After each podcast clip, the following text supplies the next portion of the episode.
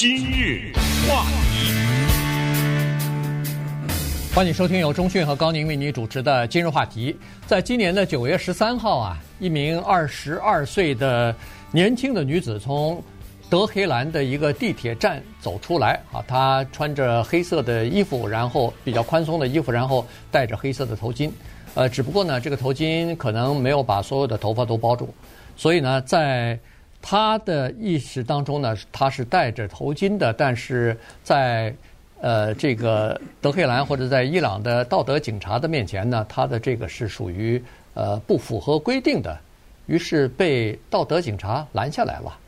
拦拦下来以后，就说你的这个呃头巾不符合规定，就把他带走了。带走以后呢，呃，据呃据当地的首先的报道呢是说。像这样的人被在街上被道德警察拦住以后呢，要到集中的地点呢，等于是要进行呃改造啊。所谓的改造就是再学习了，要在学习班里边学习三天有关于这个衣服头饰的这种各种各样的规定啊。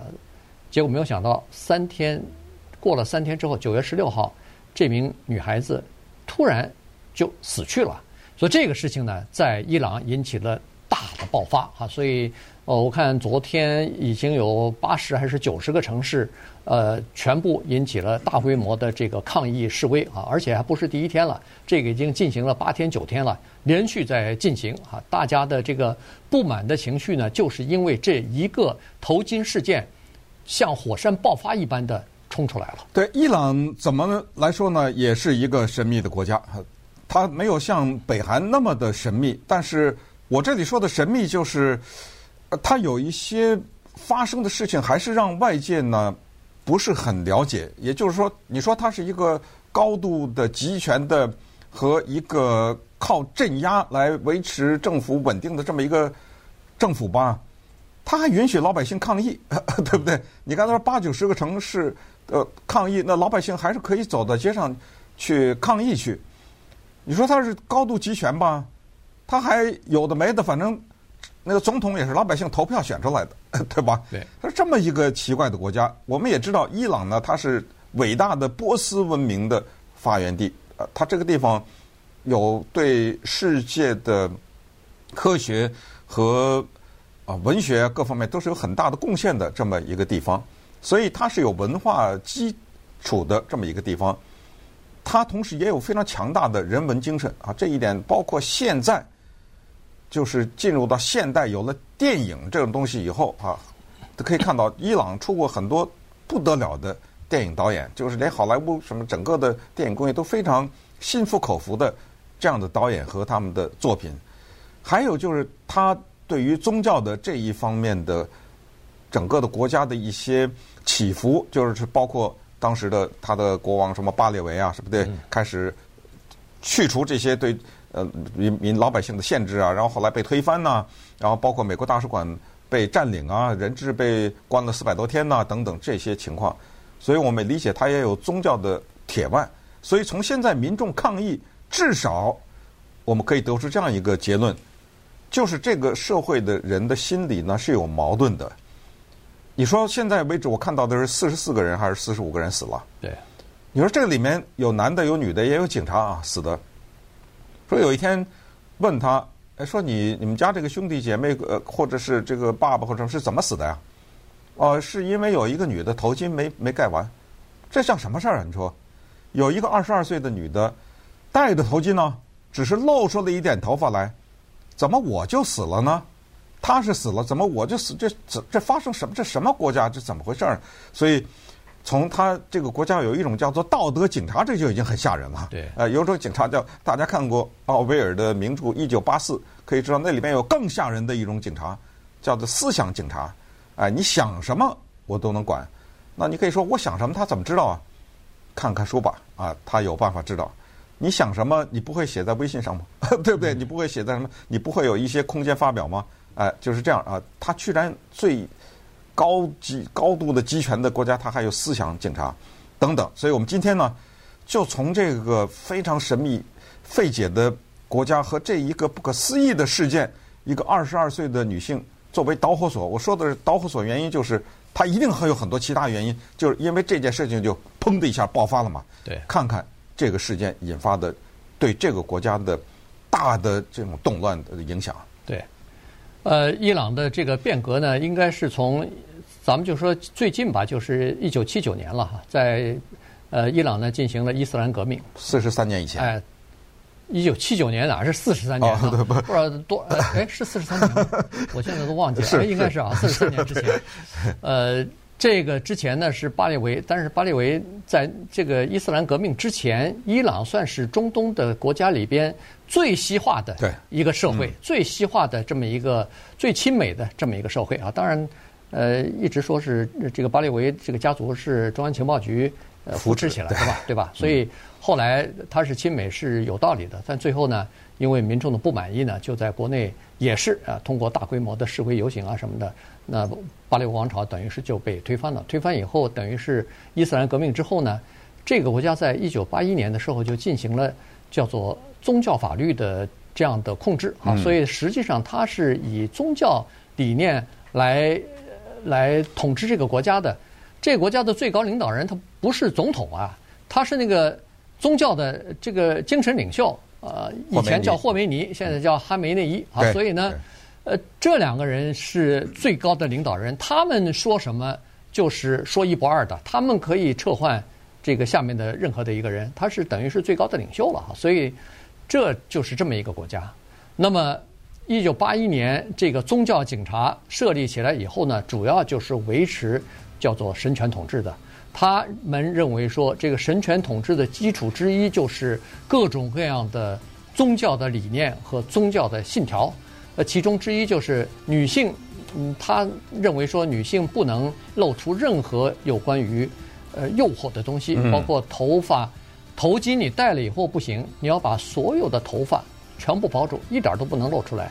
你比如说身材，呃，女性的身材，他们认为说这是。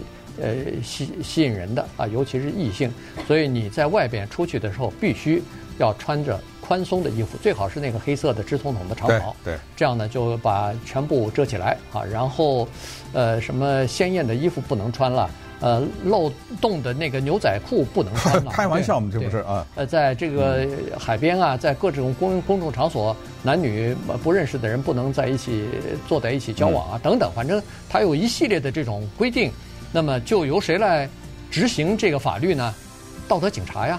所以实际上，这个道德警察在当地其实已经算是臭名昭著了。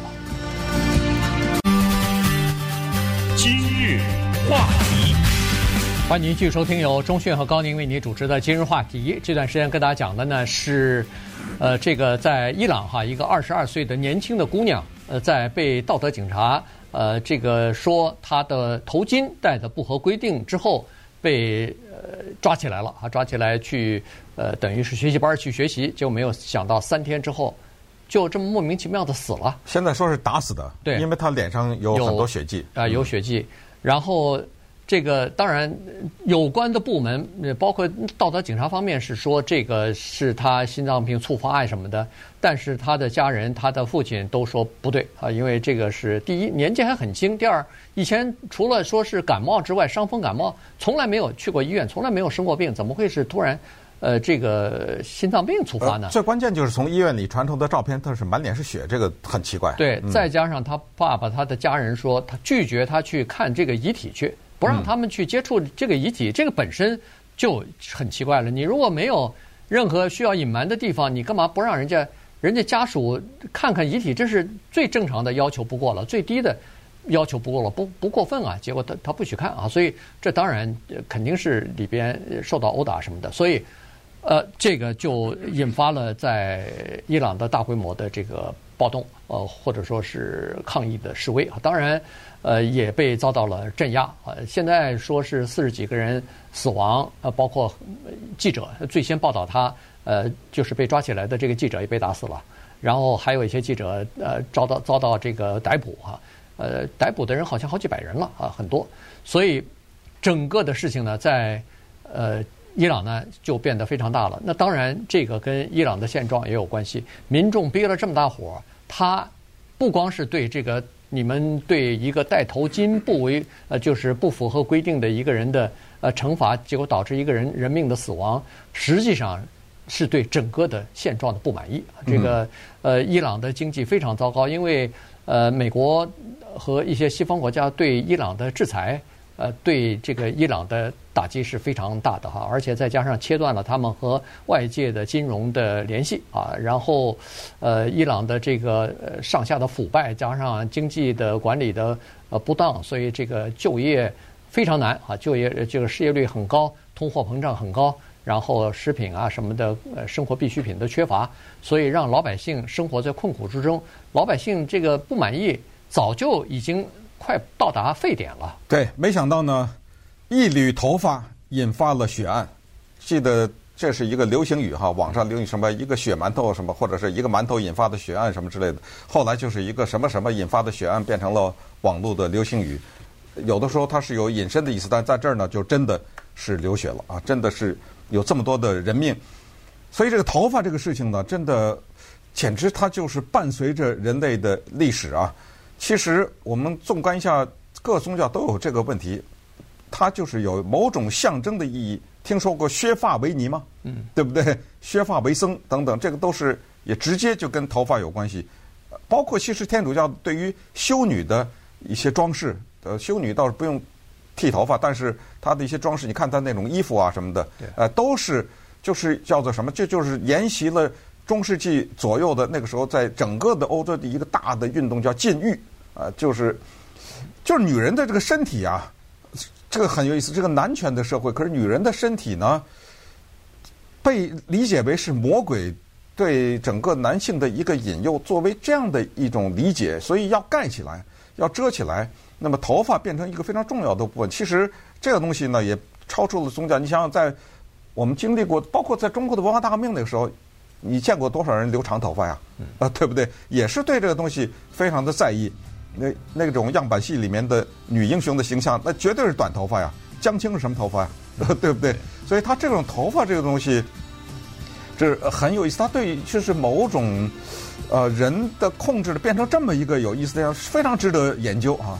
所以你看，当那个前段时间不是联合国大会嘛，伊朗总统 Raisi 来了，来了以后，CBS 的著名的记者 Lesley Stahl 一个女的说：“我访问，好啊，可以啊，你给我戴头巾。”一个西方的这么一个白人女性戴着头巾访问他呀，其实是某种程度就是说，我就就算是我对你宗教的尊敬吧，但是在他理解为就是你一个拜了，对，你得听我的。结果 CNN 的记者，呃，Christine Amanpour 也要访问他，他说好啊，来，你戴头巾，我没戴，没戴，可以，你坐这儿吧，对着一把空椅子，我不来了啊。所以你想想这个一个头巾，这背后多少？